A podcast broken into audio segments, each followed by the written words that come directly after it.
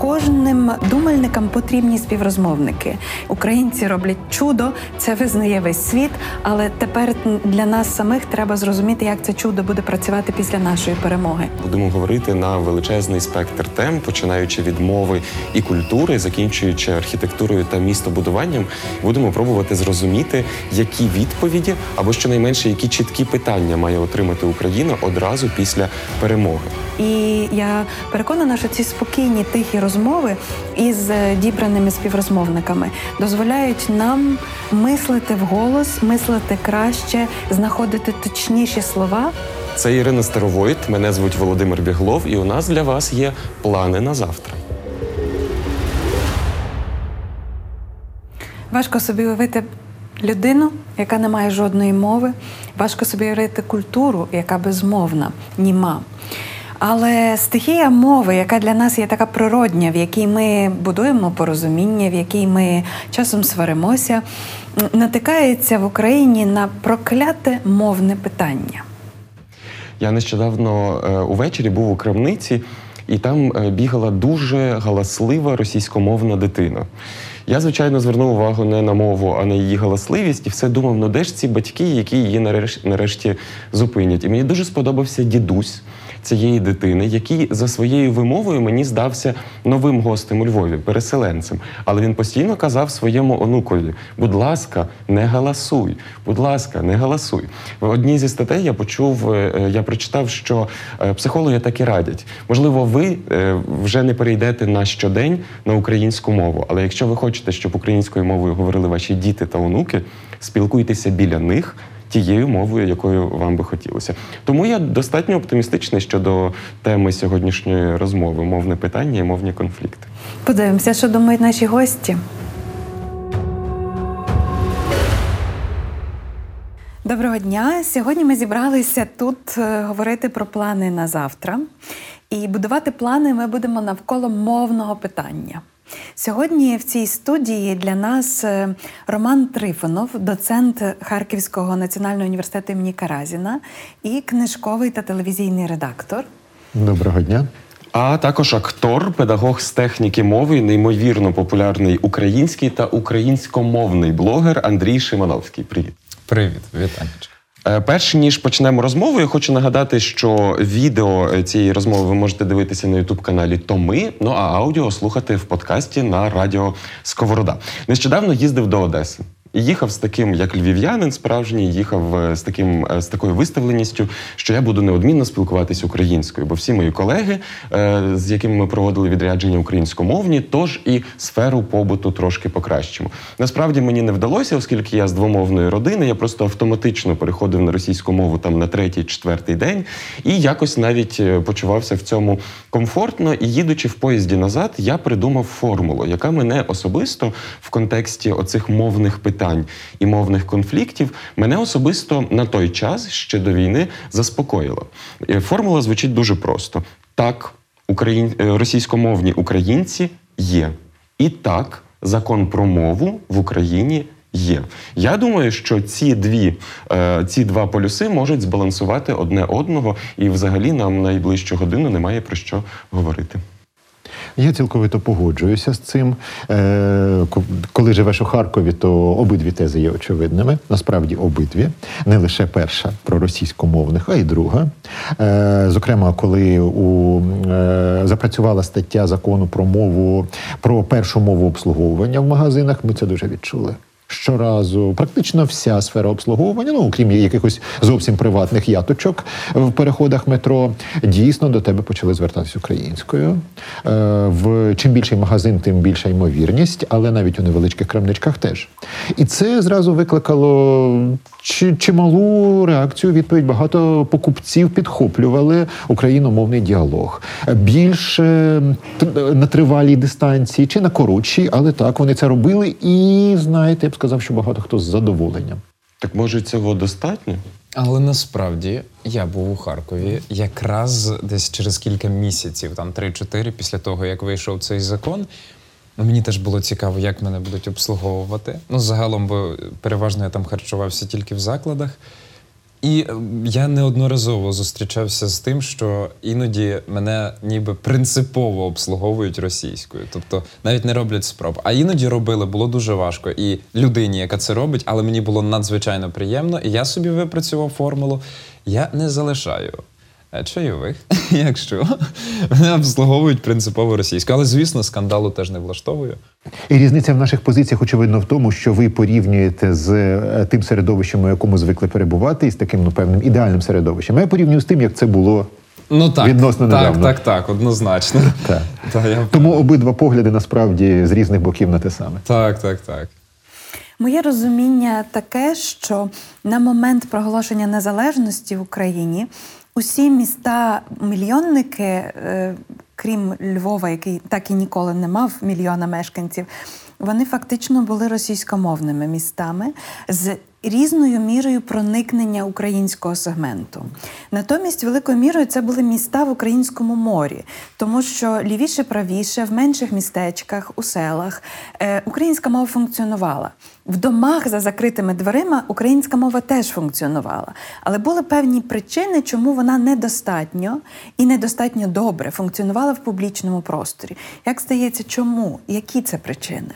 Ну просто правила гри, які запровадив радянський союз. А які це були правила гри? Е, російська мова офіційно публічного спілкування. Але також мова престижу. Ну, ми всі Мова це знаємо кар'єри. насправді. Цілком так. Тобто були певні правила гри. Е, так чи інакше, якщо людина живе в певному середовищі соціальному, вона вичленовує, які правила гри тут е, прийняті. І багато хто ну, не витрачає своєї життєвої енергії на те, щоб іти проти правил гри, якщо це не є надто принциповим. Тому так, так, так було. Давайте повернемося до Львова в цей, е, в цей момент. Поговоримо про знову ж таки цю сферу обслуговування, при якій ми не залишаємо на чай, якщо нас не обслуговують нашою мовою і так далі.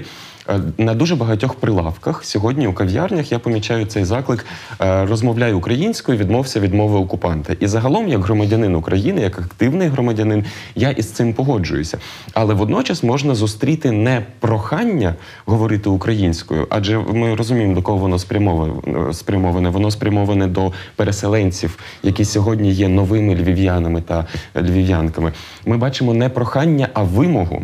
Особливо це стосується людей, які сидять у високих вежах зі слонової кістки у своїх соціальних мережах і повчають одне одного, як жити.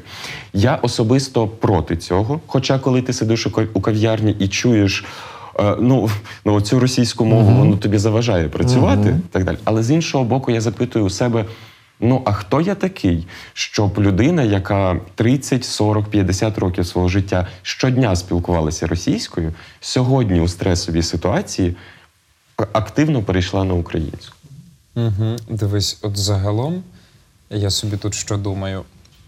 А, передусім, мені не дуже подобається, попри те, що я мовний активіст, я людей заохочую до вивчення української мови, але завжди така в мене тактика своїм прикладом і просто показати: дивись, мова красива, мова багата, мова теж престижна може бути. А, ось.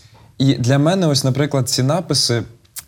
Мені здається, що вони просто на, на, напираються на контратаку з боку людей, які їх читають, і вони російськомовні. Тобто вони ще більше стають в опозицію, переважно від цього. Мені здається, що тут треба м'яке ставлення, і воно буде потужніше, ніж ось це різке і радикальне. Це принаймні мій досвід. Це показує, тому що, звісно, кожна людина ще з характером. Якщо вона з характером, теж то вона точно так мене що хочуть змінити, тут мені нав'язати щось хочуть, і воно якось не, не, не працює. Мені здається, краще прохання. Тобто, ось Ну, я бачив непоганий приклад такого прохання. Моя улюблена табличка ем, звучала так: Львів рятує як може. Подаруйте йому свою хоча б ламану українську. Так. От такий формат, звичайно, приємний. Але я, краків'янин, обома руками за те, щоб такі нагадування висіли. Ну просто тому, що людям нагадують, е, люди, от дивіться, зробіть щось. Ну просто не казати про мову окупанта. Ні, тому та, що мені теж не я подобається формулювання мова окупанта. Російська мова це може бути мова елементарно спілкування з рідними, це може бути мова саморозвитку. Ось, але на жаль, в цей час в руках російської ну, ем, Це мова просто пропаганди, це мова жахливого, важкого інформаційного поля, в яке ти можеш так чи інакше потрапляти. І в цьому якби і небезпека.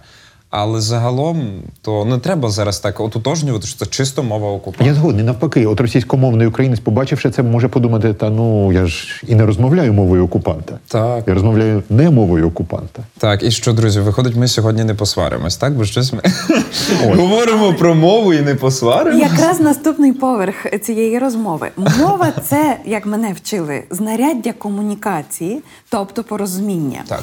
Ми обираємо мову для того, щоб донести свою картину світу до когось, про щось домовитися. Так тут заховано той самий корінь мова. Але в Україні від 1991 року, а навіть ще раніше, мовне питання це завжди також ціла низка феєричних мовних конфліктів. Очевидно, що там була маніпуляція, і очевидно, що там є політична складова, окрім власне мовної. Але як би ви зараз роз, розібрали на шматки, як би ви деконструювали цей вузол мовної проблеми, яка супроводжувала Україну і також е, маніпулювалася ззовні нашим північним сусідом? Ну, з чого тут почати? Я думаю, що в російськомовних, умовно кажучи, регіонах ми зараз е, маємо досягти е, тієї ну, картини, ситуації, яку ми назвемо хороша друга мова. Тобто, я маю на увазі, Україн, будь-які українці російськомовні мають вийти на такий рівень володіння українською, який їм дозволить в, в усіх випадках, коли ситуація того вимагає, вільно, ненапружено і з приємністю нею говорити. Тобто, мені здається, що на початку 90-х були певні ідеалістичні уявлення про те, що буде багато українців, дуже багато, більше ніж могло би бути в реальності, для яких українська стане першою. І коли цього не відбувалося, ну, була якась така тривога. Ну що ж це таке? Люди не хочуть. А мені здається, що от зараз ми в Харкові бачимо у мене безліч прикладів людей, які за останні ну, там, кілька років виростили в собі українську як прекрасну другу мову, які говорять російською і за першої ж нагоди з приємністю і з якістю переходять на українську. От мені здається, це те, е, що є дуже позитивним явищем сучасній мовній ситуації. Якщо узагальнити, я собі теж думав, е, що, от як на початку ви теж сказали, що загалом та політична сила, яка от у нас була, тобто це Радянський Союз, перед тим царизм, так, який фактично репресував українську мову, прибрав її, наскільки це було можливо, з ужитку. Е, ось, і фактично, мені здається, саме ось ці такі антропологічні зміни в плані політичному, ось які зараз відбуваються після 24 лютого, вони самі все роблять. Тобто вони самі все ставлять на місця. І е, я ж працював цілий рік таким е, ну, активістом. Я відкривав українську мову для широкого кола, не влаштовував там конфліктів, намагався просто от допомогти вивчити для великої кількості людей, але бачу. Е, Що там до того в мене ж є курс, де я допомагаю, там багато зібрано філологів, всіх, що от ми допомагаємо людям вивчати. То за останній місяць, тобто за війну, в мене учнів було десь на 200-300% більше, тобто майже 5 тисяч учнів за місяць.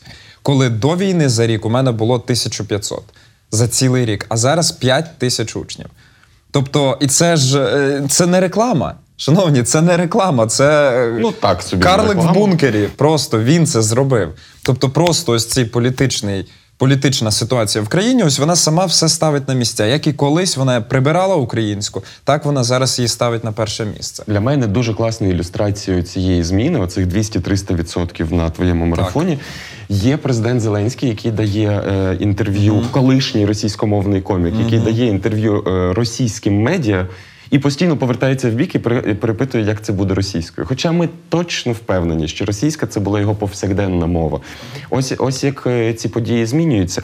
Але е, з з нашої історії і з е, якогось там е, щоденного життя ми можемо сказати, що е, немає нічого постійного, немає змін, які неможливо відвернути. І знаєте, в мене є оцей страшок, що так, в 2014 році весь Київ був. Грубо кажучи, українськомовним, а потім ти знов приїздиш і знов чуєш дуже багато російської мови. Чи в цій ситуації е, цей відкат е, назад до зручної російської можливий?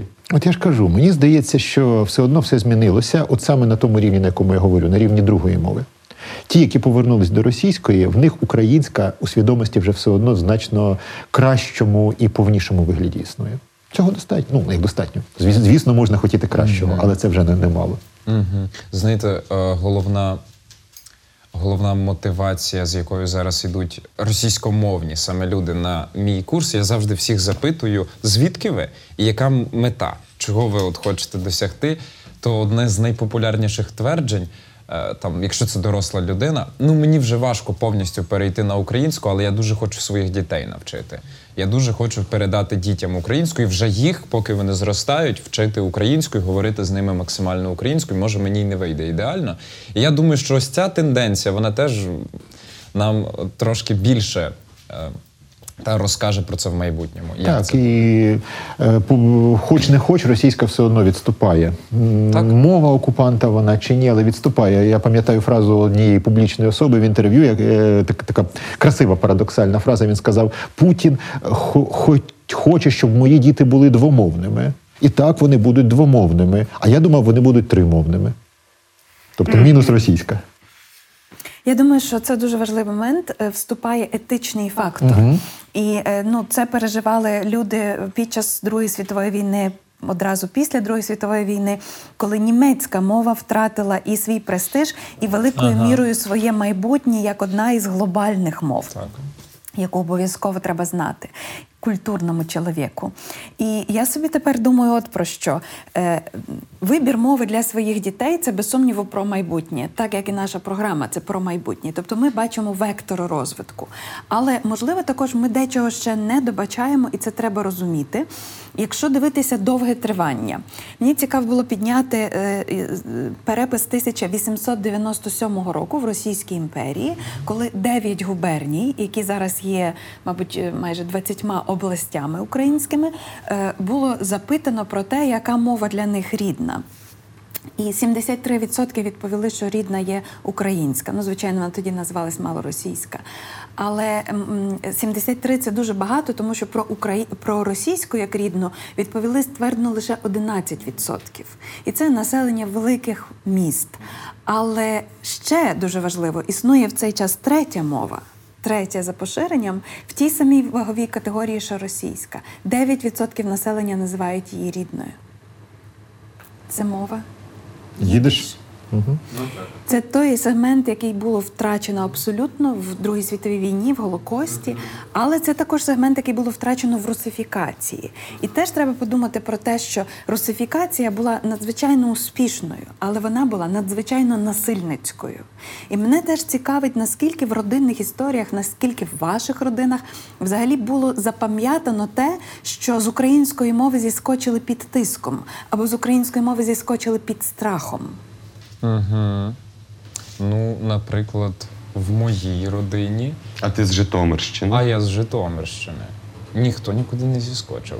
Зіскочили в суржик, в некодифіковану мову максимально туди зіскочили, і, мабуть, на цій протидії з'явилося моє прагнення, таке трошки педантиське, вивчити нормальну українську мову ще в дуже юних роках. Але м, знаю, що ось мої предки, тобто загалом там прабабусі, прадідусі, прапра дідусі, вони е, були у ну як такі пани. Пани ще свого часу розкуркулені. Ось, і вони говорили завжди українською і польською. Ось, тобто польська у нас збереглась, бо на Житомирщині, власне ж, я теж поляк, у мене мама, тато, всі там етнічні поляки. То ще говорили трошки польською, молились польською, а говорили українською. Ось так. Ну, мої предки теж були розкуркулені, тільки на східноукраїнських землях. І е, після того, як е, оця хвиля їх винесла в місто, е, вони потихеньку стали русифікуватися. Е, різниця в тому, що покоління бабусь, дідусів до кінця і не русифікувалося, зісковзнувши в суржик, а покоління мами вже русифікувалося повністю, при тому усвідомлюючи цінність української мови взагалі, але е, на повсякдень спілкуючись російською, ну бо середовище було таке. Шановні, я перепрошую. Ми говоримо майже 30 хвилин, чотири людини, говоримо про мову. Ми досі Не не, посварилися. посварилися. Ну. З цим щось треба робити. Але дивіться, чи не є це маркером реально мовної ситуації трошки сьогодні? Змінений, що ми, в принципі, знах- приходимо до, яко... до якихось спільних знаменників. Ну, власне, ця ситуація змінювалась, бо в Харкові, наприклад, я провів кілька ночей у бомбосховищі на спальному, е, абсолютно такому звичайному районі. Так. І в нас була реальна двомовність у бомбосховищі, наприклад. Тобто реальна двомовність. Е, Російська переважала, але достатньо було людей, які говорили українською. У мене досі зберігається десь той чатик, Неймовірно. е, де доволі багато українських реплік. От. І коли ми там один час з хлопцями трохи патрулювали, коли ЗСУ ще, точніше, тероборона ще не встигла виставити патрулі біля станції метро, ну а невідомо хто прийде в бомбосховище з якою метою, то ми вночі так трохи з хлопцями патрулювали. І коли приходили якісь пізні відвідувачі, то вони майже на автоматі казали Слава Україні паляниця. Бачачи, Клас. що стоять хлопці біля входу. Клас, клас. От, тому от, от така Власне, ситуація. Тому власне. може дійсно щось і змінюється. Слухайте, давайте, можна я одне таке питання зараз внесу на дискусію? Може, може, хоч тут трошки посваримося. На молодь. Давай. Отож, дивіться, така думка нещодавно. е, Просто пролунала, там не буду казати від кого, просто пролунала думка. Як ви от до цього ставитеся? Що українськомовні українці більш повноцінні, ніж російськомовні, тому що російськомовні разом з російською мовою несуть російські цінності. Чи несуть російськомовні українці російські цінності? Красунчик. Е, в мене аж все закипіло всередині. Усе залежить. Українськомовні українці, ну взагалі про повноцінність, мені здається, можуть говорити, я не знаю, е, лікарі і хтось інший. Але якщо вживати вже цей термін, то винятково українськомовні українці не мають чим пишатися, тому що скільки мов ми знаємо, стільки разів ми людина. Так? Тобто, якщо в наборі своїх мов ти також маєш українську, окей, цей набір робить тебе цікавішою особистістю. Загалом, знаєте, бути українськомовним у Львові не такий вже і великий подвиг. Тут по-іншому неможливо. Це місто, яке, яке перетворює. Е, Так чи інакше, я завжди наводжу цей приклад, що яка б е, столична е, мережа кав'ярень не заходила до, е, до міста, якщо вона не вміє працювати за тутешніми законами, вона завжди закриється. І ми це помічали багато разів. Львів має свій вайб, Львів має свої правила, і тому. Тому їх треба виконувати. Тому я кажу, що я теж е, проти насильницького насаджування українськомовності е, переселенцям та переселенкам. Я просто впевнений, що місто магічне. Воно воно змінить і по-іншому не буде. Але я тоді, е, якщо ти вже закинув таку провокацію, я закину іншу. Є одна е, відома педагогиня, філологиня, е, противниця фемінітивів і політична діячка, яка нещодавно в своєму е, телеграм-каналі написала, що е, садовий Подоляк і Біглов винуваті у тому, що російські ракети летять сьогодні на Львів.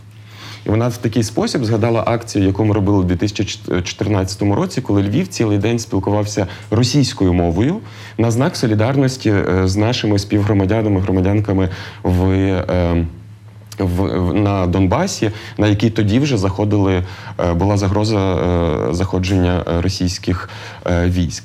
Відповідно, і колишня членкиня е, комуністичної партії теж у цьому винна. Е, Вона себе винною не вважає. Тому що що? Тому що власне вірус російської мови, як е, всього російського, на її думку, притягує сюди російські ракети. Ясно. Так, ми говоримо про Фаріон. Ну так ну звісно, є, Ну, це, це я уточнив для глядачів. Ми говоримо так. е, лінк дамо в описі до цього відео. Я майже переконана в тому, що є якийсь екран, який ми для себе ставимо вже багато років, е, відмовляючись визнати очевидний факт, е, Україна наразі є двомовною країною. Тільки ступінь нашої двомовності і те, яку мову ми визнаємо рідною, стрімко, динамічно змінюється. І те, що я бачила, остання соціологія ще перед лютим 2022 року, це те, що близько 80% українців вважають українську рідною. Рідною, ми не питаємо про ступінь володіння, Так, так. але люди Це називають українську рідною. це самовизначення, це дуже цінна Так. річ. Це, це та сама паляниця, тільки в Це цінніше, ніж знати. такому більш академічному Абсолютно. формулюванні. І далі моє запитання також буде про контенти і смисли цією мовою. Я думаю, і я спостерігаю за ці 30 років, бо я вже 16-літньою дівчиною війшла в у, незалежність України. Я за неї ще не могла голосувати, але для мене це був мій свідомий вибір, щоб ця країна була незалежною. І я думаю про це контент і смисли, а також певний емансипаційний потенціал української мови. Тобто українська мова пропонувала ширше. І ширший світогляд, і ширші нагоди, більше пластичності, більше творчості в самій мові, адже її стандарт був ще не кодифікований. Правопис був до кінця не визначений. Так були ці правописні комісії. Тобто мовці відчували свій вплив на власну мову. Мовці відчували свою важливість, певну свою вагу. І разом з тим іноді мовці навіть не помічали того, що вони не зовсім україномовні або не україномовні. Мій прекрасний приклад з побуту, який я ношу з собою в серці з 2011 року. Яремче, моя дитина, який тоді. Неповних 10. І киянка, якій неповних 6, вона ще не пішла до школи. Моя дитина говорить українською, киянка говорить російською. Вони між собою прекрасно лагодять, е, розуміють одна одну, не переходять на мову одна одної. І в якийсь момент моя донька запитує свою молодшу колежанку нову: а у вас там в Києві що, всі говорять російською? На що дівчинка знічено із широко розкритими очима каже: Як російською? Ми же українці, ми всі говоримо по-українськи. Ого. Ого. Тобто е, до цього питання в цій сім'ї чи в тій е, в тому дитячому садочку не дійшли. Але коли вони дійдуть до нього, то діти запитають своїх вихователів, так чого ж ми? М. І оце дуже важливий момент. Так, ми сформували політичну націю українську. Вона складна і вона має багато бекграундів. І їй складно навіть не тільки тому, що в нас домінує ще ну мова. Насильницької і колонізаторської е, держави. Але нам також важко тому, що до решти світу нам треба чимось промовляти. І решта світу, можливо. Змусила нас якоюсь мірою вивчити також спочатку англійську. Англійська стала тою третьою мовою, яка допомогла нам стати за останні десятиліття більшими українцями. І англійська була тою мовою, якою мені найчастіше доводилось пояснювати не тільки, що Україна існує і де вона існує, а що в Україні є своя культура, що в Україні є своя спадщина, в Україні є своя історія. І це дуже важливо, тому що перекладати доводиться не просто з мови на мову, а перекладати доводиться також світоглядних рамок і прикладів на інші світоглядні рамки і приклади. Мені часто казали, чому вам не зробити так, як у Квебеку, або чому вам не зробити так, як у Бельгії. А от чому нам не зробити так, як у Квебеку чи Бельгії? Що, що чи дійсно був це якийсь інший український шлях подолання проблем двомовності? Та не хочуть е, ті, хто говорить російською в своїй більшості вже Квебеку і Бельгії. Знов таки, повертаючись, вони можуть говорити російською, але вони не захочуть. Тут Квебеку, просто розуміючи, чому е, до чого це призведе. От парадоксально для мене англійська теж е, в моїй свідомості. От ти заговорила, до мене тільки зараз дійшло. Для мене англійська є потужним синонімом українізації. Бо за останні років е, 7-8 я перередагував величезну кількість класних перекладів з англійської на українську. Я просто е, відчуваю оці больові точки, де треба перекладати недослівно, щоб це зазвучало по-українськи, де треба там замість ти маєш це зробити, просто сказати зроби це. Ну і так далі. Я хочу що сказати. Для мене англійська і українська це зараз як щось таке єдине. Ось ми перекладаємо з англійської наразі так багато, що наша українська стає все міцніше на ноги, і це ми бачимо у видавничій практиці, у практиці е, телевізійного дубляжу тощо. З іншого боку, якщо вже вводити суперечки, то я теж маю про що. Тут от наш шановний ведучий вжив слівце вайб. А, от наскільки ці вайби мають право на тотальне проникнення в українську Пані мову? Ірина Фаріон вважає, Власне. що ні. Ну не тільки так. Ну коли діти бігають на майданчику і кричать «No way», да щас «No way», то в мене виникає питання, якою це вони мовою спілкуються. Та щас новий трясця. Власне, от це те, що я чув у Харкові на власні вуха. От я що хочу сказати: от е, чи треба ставити якусь переш... е, цю перепону, от е, цьому впливу англійської з усіма її вайбами і способами висловлення думки, чи, чи нічого страшного, і треба зосередитись на суржику російську Україну? Я думаю, що це питання можна е, Шимановському переадресувати, Так, тому так. що е, в кількох твоїх інтерв'ю я читав про те, що для тебе дуже цінною і якоюсь такою навіть азартною є власне літературна мова в повсякденному вжитку. Щось е, Я зробив Покажеш, висновок. покажеш, де ти це читав. Ні, добре, ну не зовсім, не зовсім так. Дивись, літературна мова це ж очевидна річ просто загального порозуміння. Людина з Закарпаття має зрозуміти людину з Донецька. Ось, тобто, середня мова, мова е, документів, політиків і так далі. Тобто презентаційна. Ось, крім цього, я абсолютно підтримую діалекти, нормальна річ. До англіцизмів я ставлюся наступним чином. Тобто, в порівнянні, якщо русизмів, таких суржиків саме з російської притягнених, кажуть, що у нас десь 30 тисяч орієнтовно, 30-40 на мову, то англіцизмів 2 тисячі не набереться. Загалом. Статистика так, 256 тисяч слів в українській мові. Отже, вплив англіцизмів він мінімальний. Плюс, якщо взяти розвиток кожної мови, кожна мова запозичує слова. Абсолютно кожна з іншою запозичує, таким чином розвивається. Це теж нормальний процес. Я вважаю так: українець має знати, як це сказати українською, і в залежності від емоційного стану, контексту, вжити way, чи е, там вжити та як, чи вжити капець. Ну тобто, це нормальна річ. І я не думаю, що загалом тут радикальна позиція, на кшталт позиції Фаріон, хоч трошки для мене логічна. Я не знаходжу логіки в тому, щоб просто взяти і відмовитися. Я вважаю, що ти знаєш більше мов, тим більше ти власне людина. І просто в залежності від контексту вживаєш ті слова або ті слова. Слухайте, ну ти кажеш, що е, з кожної кожна мова запозичує і так далі, і тому подібне. Звичайно, безумовно, так і є. Але хіба з української мови ми щось запозичуємо? Е, В плані інші мови з Інші мови з української. Безліч. Та навіть англійська мова запозичує з української. Слово глей.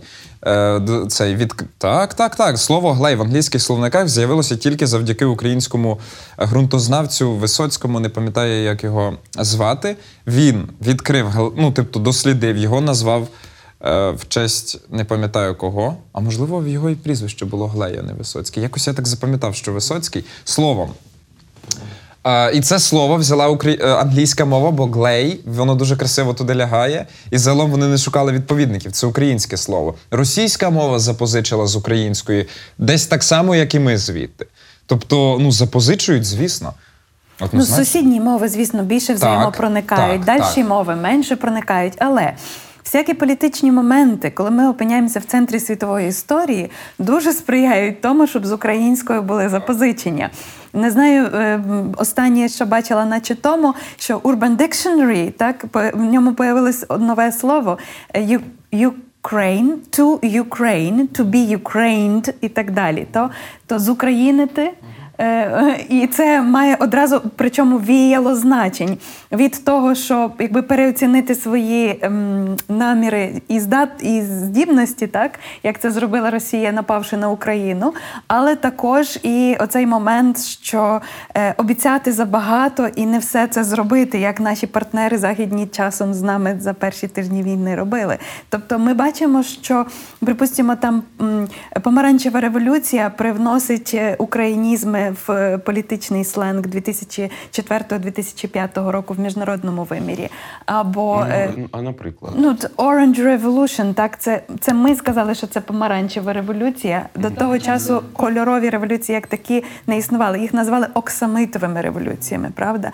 Потім були якісь інші ще речі, де. Е, Ну, скажімо, там українські імена, українські прізвища. На жаль, перше українське прізвище, яке точно прозвучало в світі, це було прізвище пов'язане з корупцією і е, зловживаннями газовими контрактами. Це був чиновник, топовий чиновник, якого посадили в кінці 90-х років Сполучених Штатах Америки Лазаренко. І коли я приїхала в 1999 році в Америку, Україна асоціація була Лазаренко. О. Так, Шевченко і Кличко були ще попереду. Просто. Потім е, були і інші втручання так, в, ці, в ці речі. Але власне, що дуже важливі штуки, це вміти себе розказувати, вміти себе пояснювати і собі самим також. І якщо е, формула Євросоюзу в 90-х 2000-х роках була єдність у розмаїтті, я думаю, українська формула це єдність у динаміці. Ми сильно Українська формула це єдність у поляниці, насправді. Слухайте, а мені здається, мусить бути обов'язково розмова про русський воєнний корабль. Мені здається, що ну, от, ну, те, про що ми говоримо, грубо кажучи, ми про це могли говорити і півроку тому, і рік, і п'ять. От зараз ми бачимо дуже цікаву річ. В нашу мову активно входить табуйована лексика. Е, На е, крамничці дитячих товарів, дитячих товарів, бебі щось там, вгорі табло, на якому по черзі змінюються написи: Руський воєнний корабль нахуй і Путін хуйло. Отак. от тук-тук-тук-тук-тук. А скажіть, будь ласка, от е, ми взагалі щось маємо з цим робити? Ми маємо ставити якусь запону і казати стоп непристойним висловам? Чи сказати, слухайте, це теж зброя, яка допомагає нам бити ворога. Нині можна. Яка я думаю, це більше не так допомагає бити ворога, як тримати наш бойовий дух. Ну, чи щось таке. Тобто- Я до чого? Як ставитись до ось цього стрімкого входження в українську мову зараз е, ненормативної лексики? В якійсь зовсім новій функції, яку ми ще може до кінця не розуміємо, магічні, магічної, стимуляційної, чогось такого.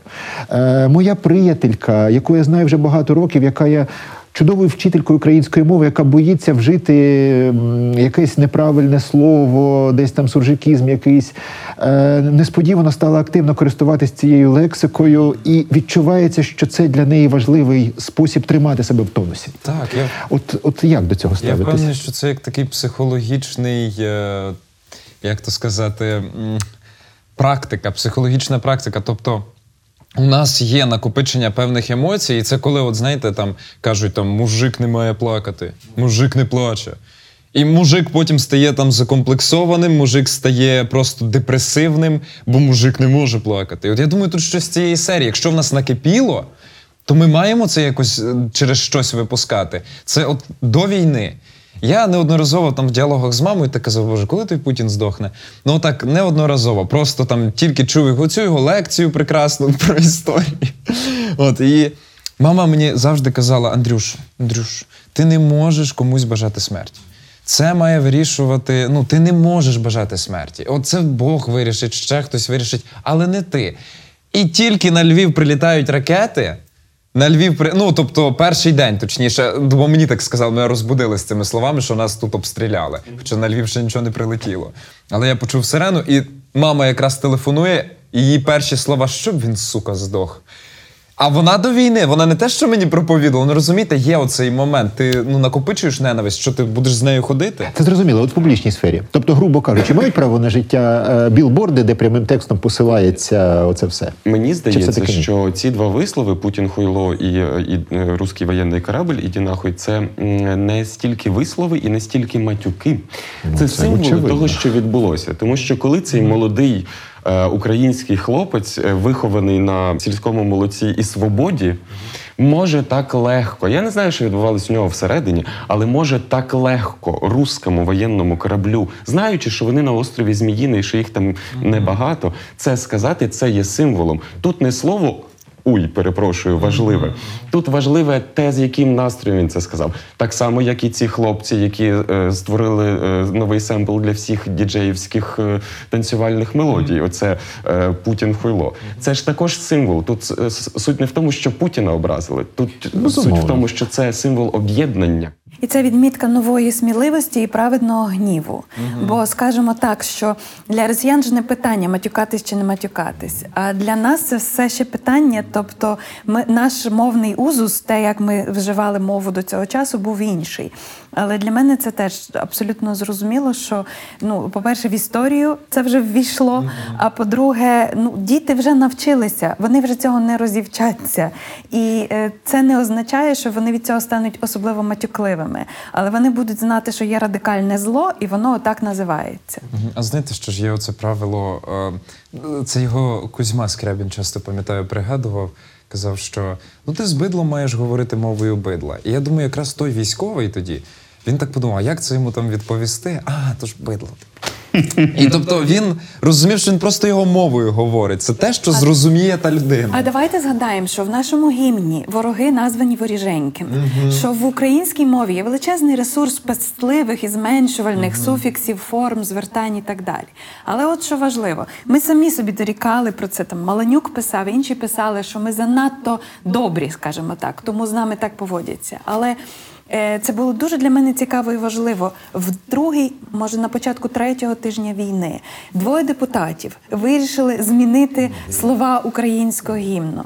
І я дуже добре пам'ятаю реакцію суспільства. Хто ви такі, щоб їх змінювати?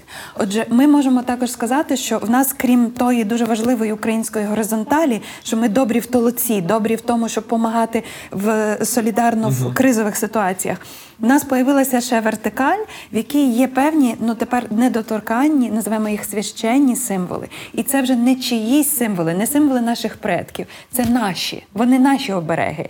І е, це дуже важливе, е, ну я думаю, також відчуття нової спільнотності, яке виникає, і воно виникає навколо української мови і всього українського, навіть коли ці люди вдома в своєю першою мовою вважають російську, навіть коли це вдома перша мова польська, кримсько-татарська, ще інша. Та тобто мені важливо, що українська формула нової ідентичності складається з багатьох пазлів, що там заховано.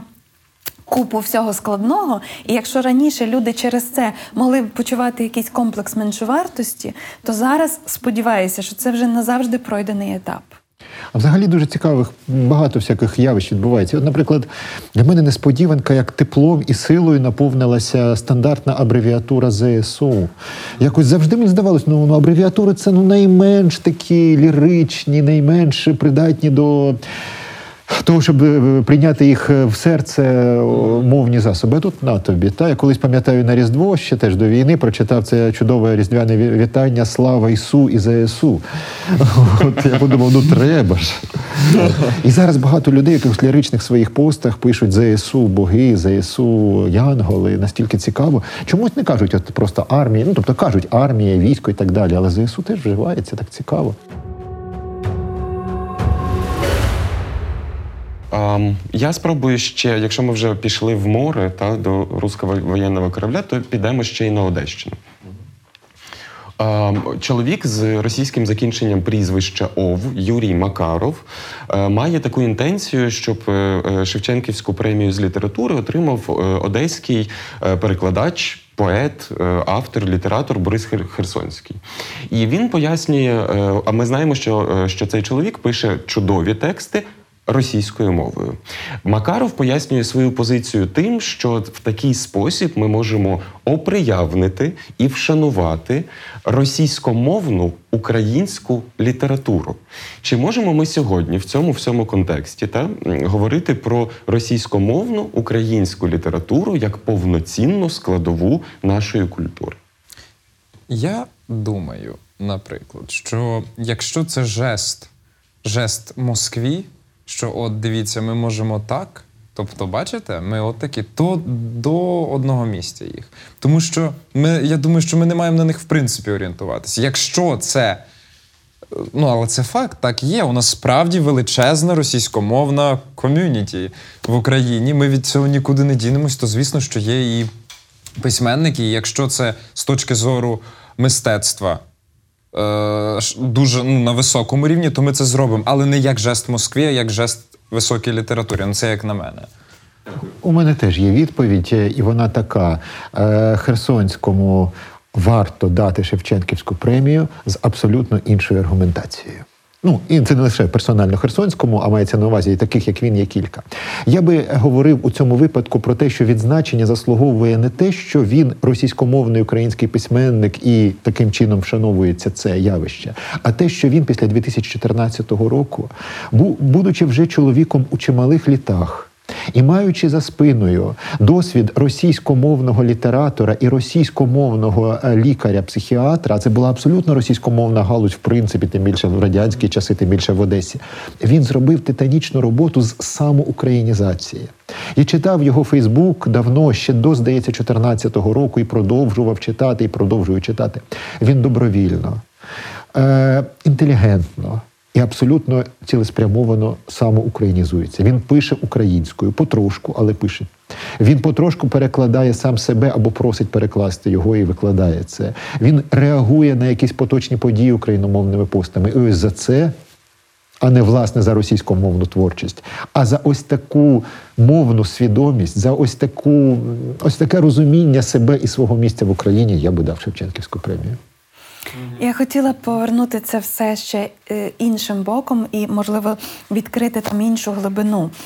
Через те, що історія поточилася таким колом, як вона поточилася. Так? Хмельницький підписав ті Переяславські угоди. Вони потім були інтерпретовані російською стороною не на нашу користь. Українці стали співтворцями Петрової великої імперії і допомогли йому багато в чому. Так? І Феофан Прокопович поїхав піднімати.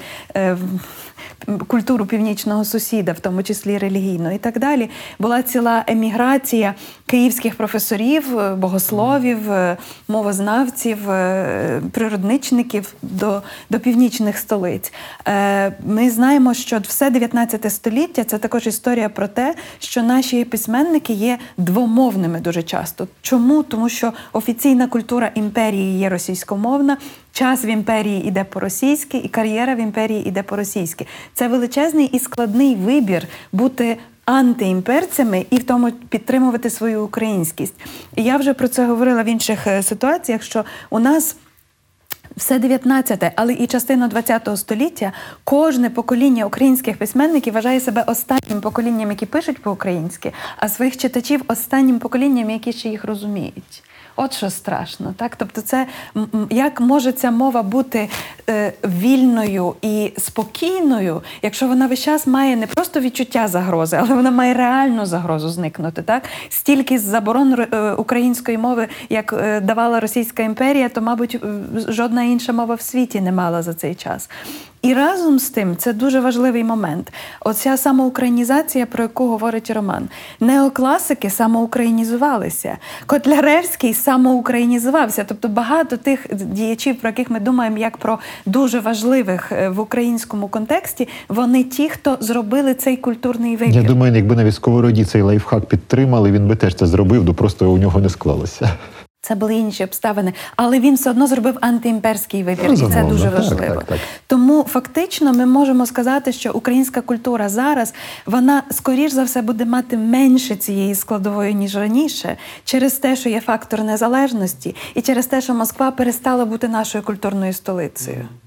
Але власне оцей жест самоперекладу для мене дуже цінний, і пошуки письменником своєї нової української мови дуже цінні. Бо, припустимо, Олена Стяжкіна, яка писала російською в Донецьку, чи Володимир Рафєєнко, які після переїзду до Києва в 2014 році зробили не лише свій політичний вибір, але вони зробили великою мірою свій творчий вибір.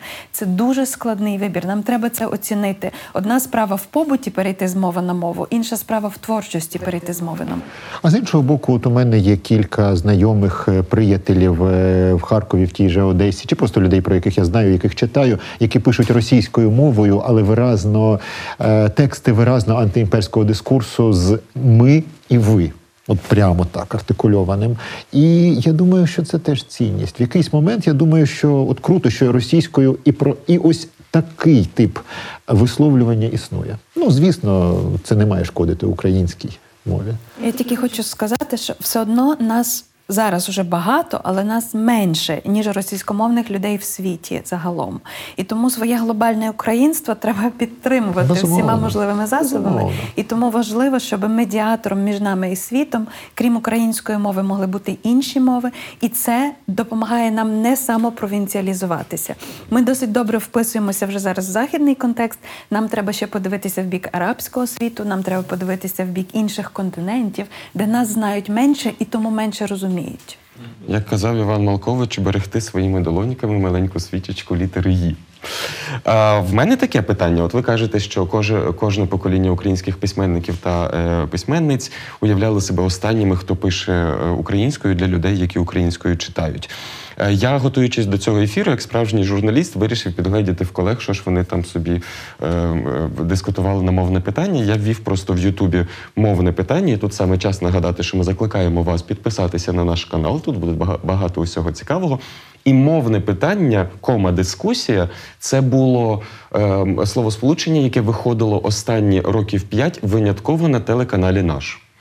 Просто маховиками розкручували. Там я не знаю до Великодня, мовне питання на Великдень, мовне питання і сантехніка, мовне питання ще ж приклеювали просто е, тему до будь-чого. Я пам'ятаю ще прекрасні часи там до 2004, 2004, 2010 рік, коли цю тему теж було доволі просто е, розкручувати. У мене питання до присутніх. Чи е, остаточно тема мовних конфліктів і мовних питань стала маргіналізованою і маргінальною? Чи будуть ще обставини, коли її знову можна буде розкрутити в Україні і зробити її лінією конфлікту знову? Е, На політичному рівні мається на увазі. Ну, далеко б наперед я б не став судити, але мені здається, що на ближчу перспективу вже ні. Тобто, ось е, такі ситуації, як у львівських крамницях, продовжать існувати в різних формах, е, і в, в якихось таких часткових приватних зонах комунікації. Не думаю, що якась політична сила на мовному питанні щось вивезе. Дякую за цей оптимізм. Ну так, насправді я тут погоджуюся. Складно, складно спрогнозувати до кінця. Ось.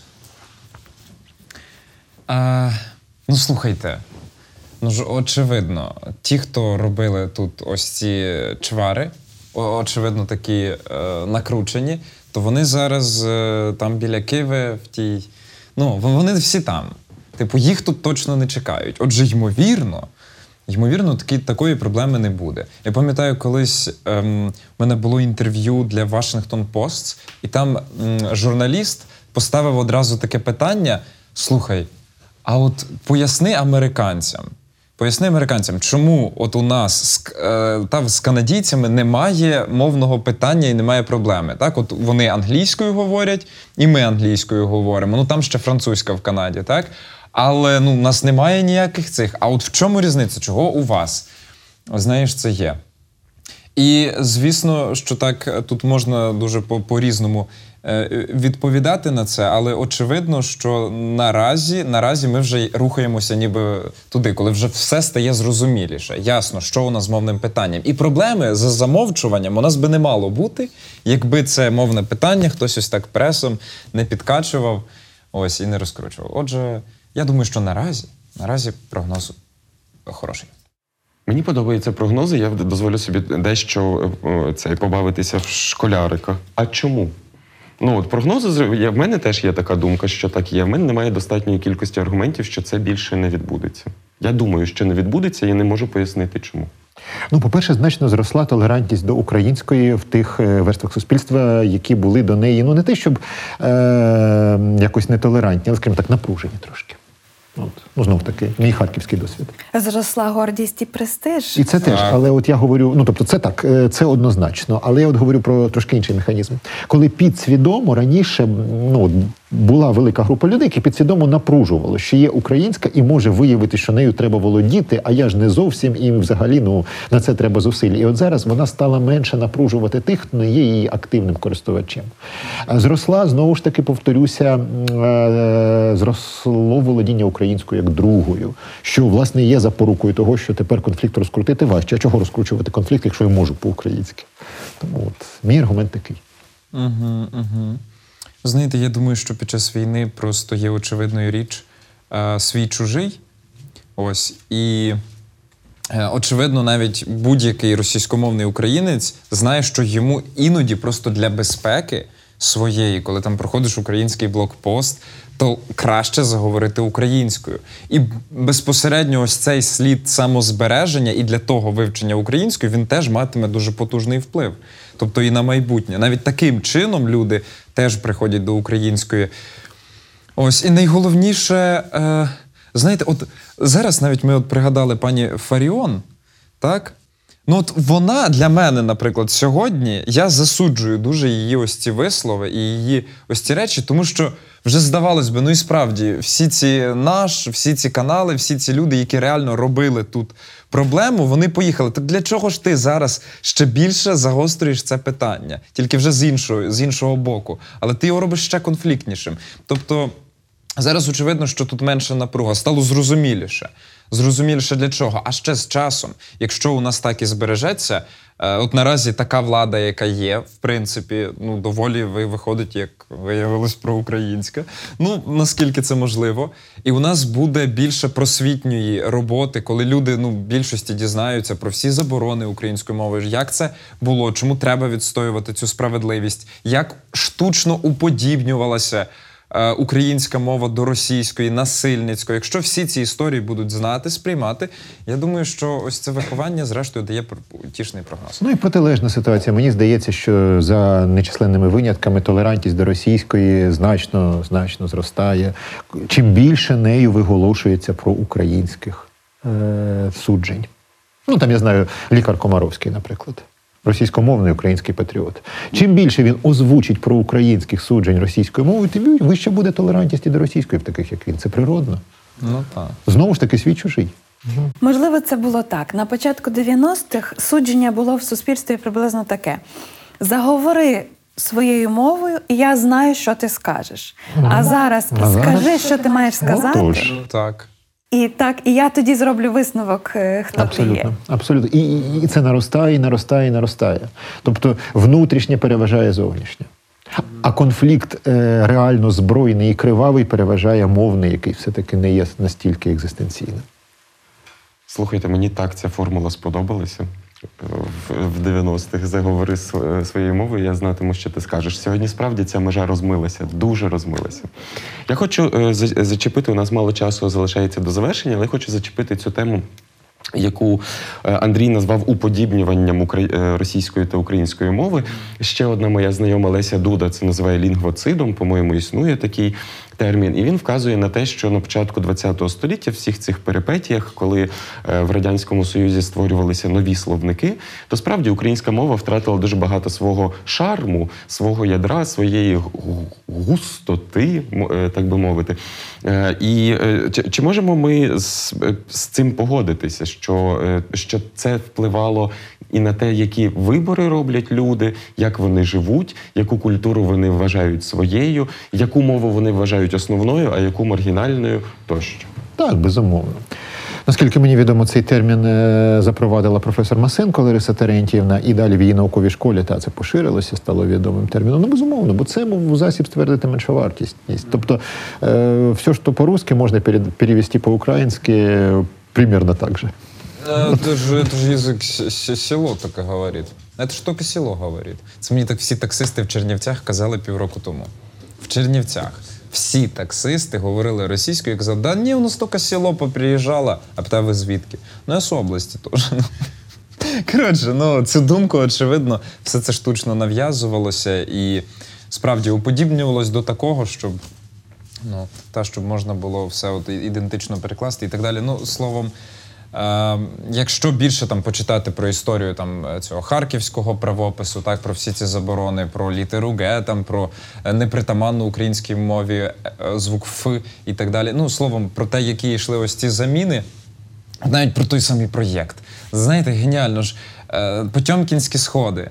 Так? Там на Потьомкінських сходах висить меморіал, який причому повісили в 35-му році, про архітектора, там якось Бофо. Ось. І там написано проєкт. Проєкт там в 1931-32, тобто ще цей закон не почав так діяти, новий правопис, який саме Совок увів. Але ще люди писали проєкт. Так, і це такий доказовий момент того, що це була штучна зміна, ось підміна просто цих речей. Але наскільки нам була важлива інтеграція і те, що е, українці між собою взаємилися і змінювали свої місця е, творчості, свої місця дислокації. Професійної реалізації. Я сьогодні пробігала сюди по вулиці Леся Курбаса, і я затрималася надовго подивитися йому в очі. Який він був молодець, що він зробив свій культурний вибір переїхати спочатку до Києва, а потім до Харкова. Як багато е, ну такими здавалося б окремими осередками українства можна було зробити, сказати, засигналізувати. Які розумні і складні суперечки в культурному плані були в 1920-х роках, яка непроста була та українізація, часом недолуга, що висміював Микола Куліш в в своїй відомій п'єсі Мина Мазайло. І як багато закладалося тоді. І може най, найбільша рана, найбільша, найбільша така м, не, не закритий гештальт української культури модерної в тому, що ми були призупиненим проектом, що ми завжди е, доходили до якоїсь сили і зросту, і навмисно і брутально це все в людському вимірі нищилося. І от я думаю про це, що багато хто вважав, що нас уже не має бути. Ліна Васильівна в цьому відношенні права. Е, Один із таких найважливіших елементів української культури це опірність, протистояння. Я думаю про інший вибір. А що, коли вже не треба буде протистояти ні російській загрозі, ні російському впливу? Що буде тоді? Е, І яка пропозиція, не опозиція, а пропозиція всередині української культури визріла і Я думаю, тоді актуальною буде колонізація дальніх планет сонячної системи. І це насправді не моя ідея, а чудової львівської письменниці Дарії Піскозуб, е, яка про щось подібне написала оповідання, що не- невдовзі вийде в одному харківському видавництві. От якраз оця її формула мені видається. Ні, насправді Адекватною. мені здається, тоді буде най, найпрекрасніший розквіт е, української писемності, української літератури, тому що.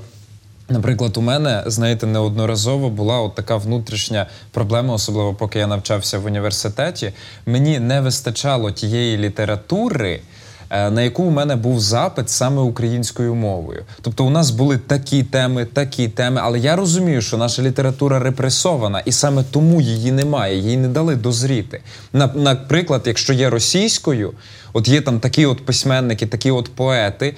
Там, наприклад, от там якийсь Бродський чи ще щось. Ну немає прямого відповідника, а запит є.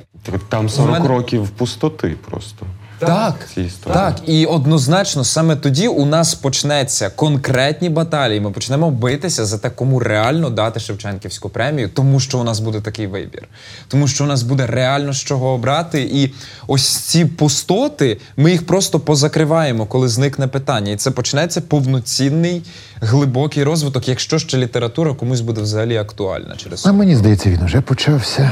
ні, то він почався, але так, щоб Тобто вже ми, ми закрили таку кількість секторів е, Закрили. книжкових, літературних. Але тепер ще якісно багато що треба закрити. можливо, можливо, так.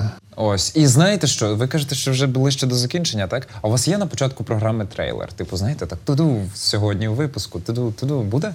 Щось Буде. таке. Я пропоную, коротше, зараз я маю трошки навичок поставити бійку. Тобто, щоб ми. Глядачі ж ми ж в нас мовне питання. Ми, коротше, тут на цій на трейлер, і глядачі уве всю програму будуть дивитися, чекати, коли ми поб'ємося. Бо... А ми не поб'ємося. А ми не поб'ємося.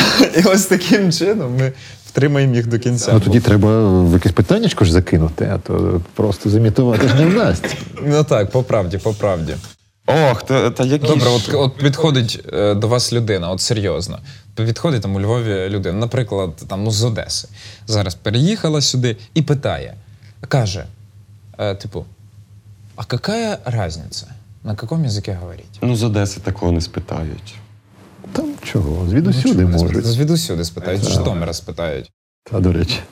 Та, ну, на, навіть У мене зі Львова. нещодавно була така, така ситуація. От як відповісти? Це був російськомов... агресивно російськомовний львів'янин, який Так. приїхав на, до мене на болті. Ну я е, це я е, мені було страшно, що він побіжить за мною зі страхівкою, бо я так гримнув дверима, не розрахувавшись з ним Ага. за, за послуг. що- Ну це при цьому ти ще заходиш, і там грає Ах, какая женщина групи фрістайл. Це у моєму Львові на моїй рідній майорівці. Я про я був е, шокований.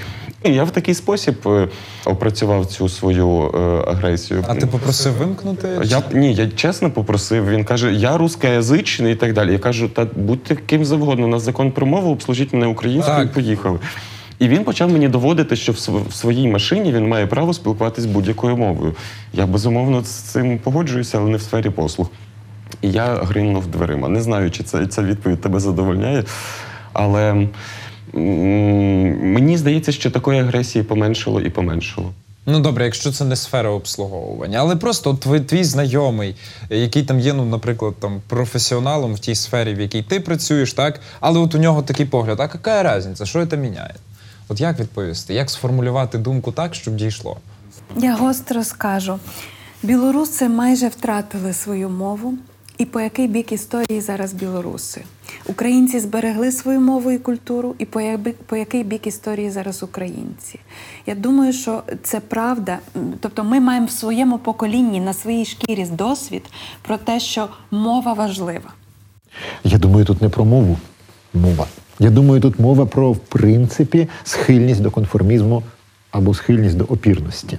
Тобто, грубо кажучи, відмова від своєї мови це форма уникнення опору і конформізму. І цього досвіду стає дедалі більше, дедалі більше, дедалі більше. І ну, може, може це стосуватися інших сфер. Тобто, от я тут такий зв'язок бачу. Не те, що мова щось транслює, а те, що людина звикає до ну, какая разница не лише в мовній сфері, я скажу так. Угу. Угу. Тобто на питання, какая разниця, я би відповів: ну, давайте, от ви захочете щось купити, я вам дам інше і скажу, така разниця. Ну, тобто це приблизно так само. Я думаю, час на фінальні ремарки. Можемо піти по колу. Мною почнемо, а пані Іриною закінчимо. Але ще буде бліц. Ага, о, люблю. Давайте бліц. тоді, тоді бліц, а То тоді, давайте бліц. а тоді фінальні ремарки. Давайте, як скажуть ведучі. Моє питання на Бліц буде таке: чи у вас конкретно в житті був вибір, коли ви вирішили стати україномовними? Так. У мене однозначно був. У мене був. Це можна коротко, можна так. Да, як вийде. Як, як вийде? Отже, у мене був е, період в житті, коли мені довелося вивчити російську мову. Е, Конкретно я її не знав, але зараз ну, я можу вільно нею говорити, тому що ось я працював в кіносвіті, знімався в серіалах, фільмах, і, власне, на першому курсі мені пропонували російськомовні серіали українського виробництва, які продаються на Казахстан, там Білорусь, Росію. Ось я, ну як і казав, 17 років в мене не було стійкої позиції, що це на щось впливає. Я просто займався ділом, я вивчав акторську справу. Все. І звісно, я за два тижні почав так дуже активно вивчати її для того, щоб там знятися в одному серіалі. Вивчив. І далі мені не було принципово. Тобто до мене звертались російською, а на зйомках всі російською говорять. Майже всі. Ось і я відповідав, я так говорив, щоб не вибиватися теж з ними російською. І власне, десь орієнтовно третій, четвертий курс я почав досліджувати просто історію української мови, безпосередньо всі ці заборони, е, несправедливість, просто жахливу несправедливість. І я зрозумів, що все, я внутрішньо е, розумію, що треба відновлювати її. Я е, буду говорити тільки цією мовою. Тобто, в мене е, просто вона зникла з життя. Я перестав читати Бродського свідомо, було важко. Я перестав. І Ось просто для того, щоб зараз дати е, можливість так заповнити це іншим, взагалі іншим українським, те, що недосконале зараз, те, що тільки зростає, але я вирішив свідомо собі так трошки зменшити цей вплив. І, власне, і публічно теж про це якось свідчити. І, і це зробило його одним з найбільш популярних блогерів в українському сегменті і в українськомовному. Правильний вибір. Роман. Так, у мене був, був такий момент, е, я би сказав, що я сформулював його, ну можливо, не тоді, але в перспективі це було так. Я вибрав, що українська, якою я володів на той момент на рівні з російською, моя перша. І ну, власне чогось такого от цілеспрямовано прибирання російського в мене не було. Е, так само не було якоїсь там форми, ну там культурних рамок. Просто я, я, я в якийсь момент зрозумів, навіть не що визначив, зрозумів, українська моя перша, от відтоді так є. Моє питання у Бліці: який діалект української мови для вас є найсмачнішим? Найсмачнішим? А, знаєте, ймовірно, а, е, Бойківський. Ну, Бойківський. І так, якщо взяти, я нещодавно ї... ну, перед війною, там буквально за місяць десь їздив у Дрогобич. І там з- е, е, так ми домовилися з одним екскурсоводом, щоб він нас поводив по Дрогобичу, розповідав, і він там просто мені таку лекцію на тему місцевого діалекту каже: да, у нас взагалі бойківський діалект саме звідси. Він наш. Діалект наш. Так, і, але там насправді, насправді дуже смачненький, такий дуже, дуже, дуже колоритний діалект, бо впливи теж і е, польської, і угорської, і так місцеві. Ось дуже цікавий, дуже цікавий. Класне питання. Я відповім так. Е, Мені, як східнякові, е, дати відповідь одну неможливо, і я дам дві відповіді. Для мене найсмачнішим є мій рідний е, діалект Сумщини, моя мама з Охтирки, і ваша львівська міська і навколо міська говірка. А і співвідноситься це приблизно як, якщо ми вже ведемо мову в барі, і тут переді мною лежить меню, приблизно так, як домашнє вино і коктейль. От моя рідна сумська говірка, це домашнє вино, от воно таке завжди тут було. Але а у вас тут такі класні коктейлі готують. Та дуже красиво. Має смак. Так, так. Я пам'ятаю, що в кінці 90-х це було зіткнення цивілізації, коли кияни приїжджали до Львова, і вони могли собі таке щось спостереження дати. Ну, у вас тут ці коцики і пляцики. І я пам'ятаю, як моя приятелька їм гарно це відбрила. Ну та у вас одне пірожене і морожене. Тобто, ну це ж прекрасно, бо це не було ні принизливо, ні образливо. Це просто були оці спостереження, де ми бачили іншість одне одного, але ми також хотіли цього взаємлення. Я в своєї дитини запитав от, е, через там кілька тижнів перебування у Львові дитину, це відколи ти почала казати дуже перепрошую. Львів перетворює, я вам Звісно, говорю. звісно. Ну, не те, щоб вона так. е, Ну, тобто для неї це було радше слово таке, книжне. Ну, тобто так. От, а тут так от стало живо, живим, Своїм. повсякденним. Так. Не поб'ємося. Та ще одне запитаннячко. Е, Десять років тому, що ви думали про українську мову і її перспективи на майбутнє, і що ви думаєте зараз, і чим це відрізняється? Чи є там дельта? Чим воно відрізняється? Ну, на жаль, наприклад, я не можу відповісти за 10 років тому, мені було 13. Бути відвертим. А ми вже дві революції зробили. А ви вже дві революції зробили. Ну так, я Добре, теж з наскільки... років, коли ви брали цей російський сценарій до рук і його вчили як перспективну мову, і зараз. Чесно кажучи, я не усвідомлював масштабу проблеми. Очевидно, у цьому була, мабуть, найбільша біда. Тобто я скажу просто зі свого боку. А, так би мовити, прозрів за цей період. Так, в мене не було абсолютно розуміння, що відбувається. Е, У цьому питанні, І я- не я навіть не думав, що от я беру російський сценарій, це на щось впливає. А зараз я зрозумів, на що це впливало. Українці не грали взагалі головних ролей в українських серіалах. Приїжджали росіяни, і вони все заповнювали в українських серіалах, бо так буде рейтинговіше. Так я розумію, що це навіть мені професійно дуже і дуже впливало. Чим більше ми беремо той сценарій, тим менша ймовірність, що ми взагалі щось зіграємо і чогось там досягнемо. А ми беремо український, вже російський йде е, далеко. Іде далеко. От, от, власне, тут такі от елементарні речі вони почали поступово прозрівати. І зараз для мене. Я знаєте, я не ну, ну що, що ми можемо так конкретно прямо прогнозувати? Та от конкретно нічого не скажемо. Плекаємо надії з вірою в серці, що воно власне просто буде, е, буде укріпляти і розвивати свої позиції. Ну, щодо мене, я не скажу, що якісь такі великі відмінності між тим, що я уявляв 10 років тому, і тим, що є зараз. Тобто я орієнтувався на те, що ставатиме більше людей, для яких українська перша, і буде великий сегмент російської, може трохи вужчий, але водночас буде.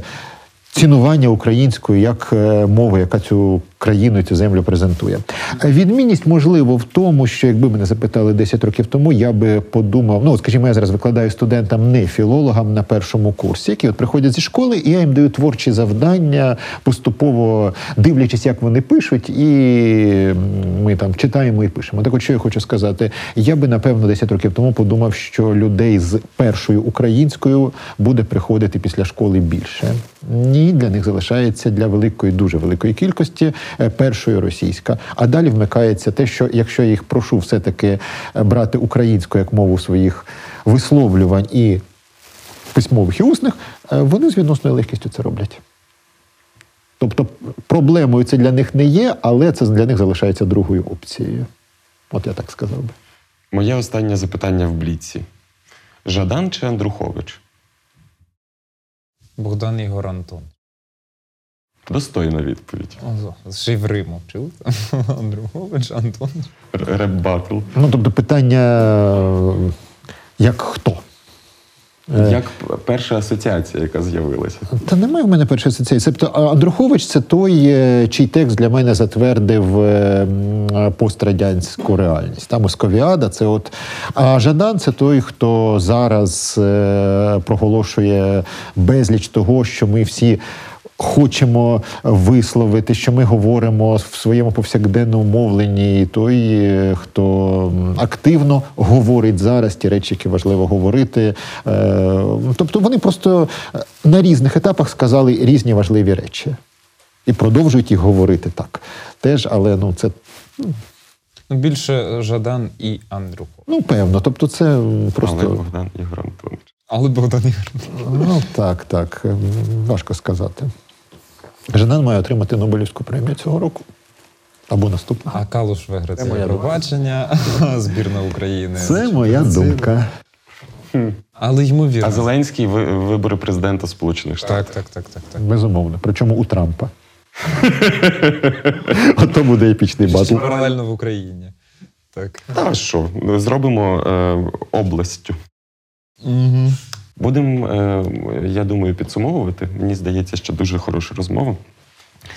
Я е, одні, е, одним з найбільших вражень у мене на, на цей час за моє життя є 2013-2014 рік. Це от така революція без політичного лідерства, без одного ідола, на якого, на якого усі молилися.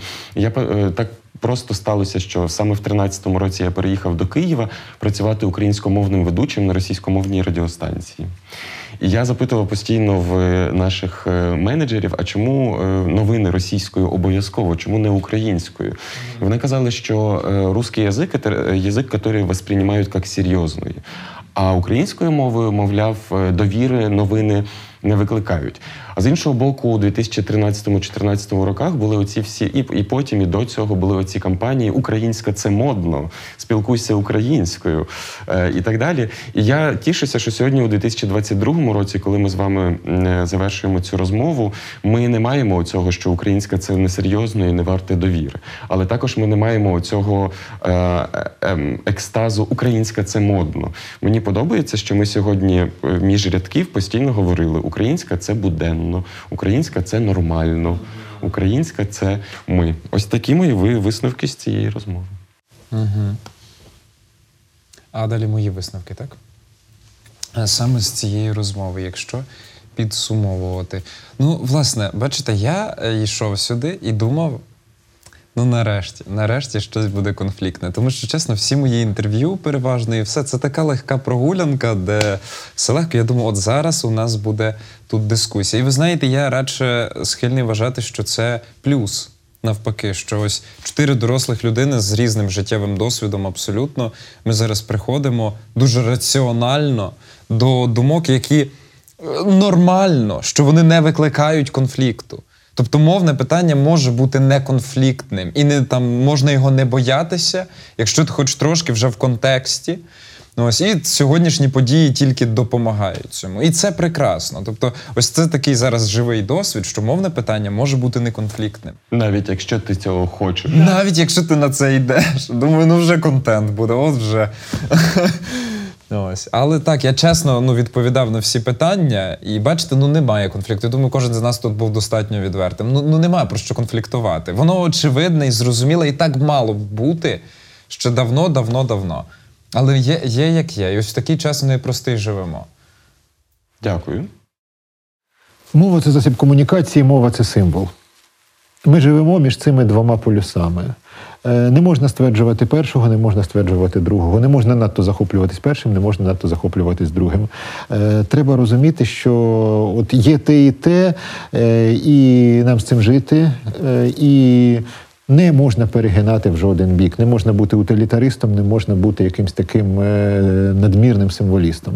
Треба говорити, радіти з того, що ти говориш цією мовою, отримувати задоволення, і тоді твоїй паляниці захочуть інші.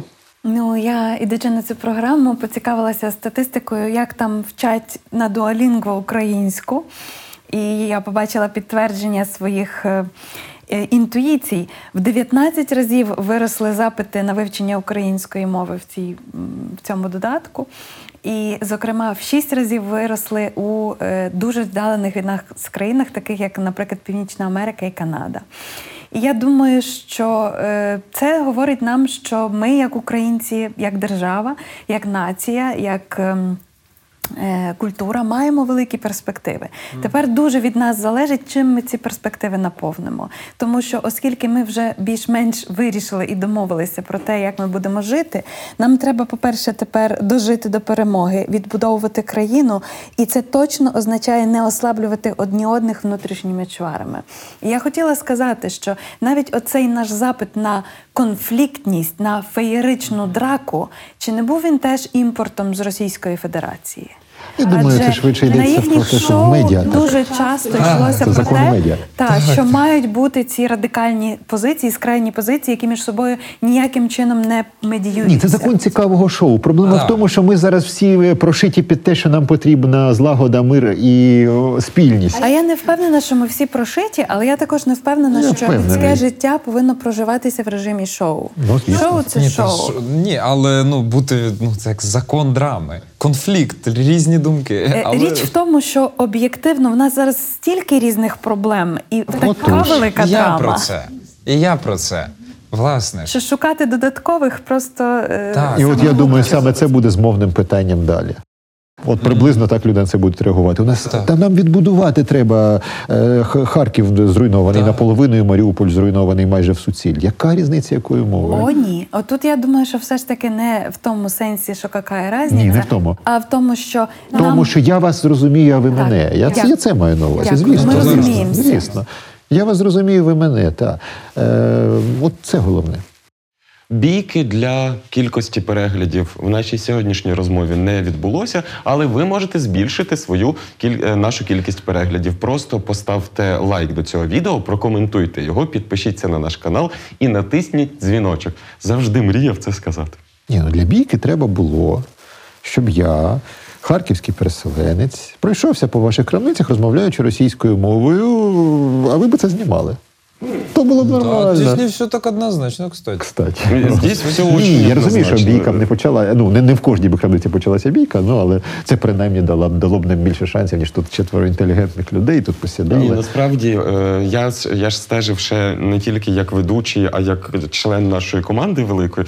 Сьогодні була дуже хороша розмова. Я, сп- я від щирого серця. Хороша, але доволі така гладенька. Та, є, Ну, є цей гладенька, момент. гладенька, дуже Є гладенька. цей момент, є.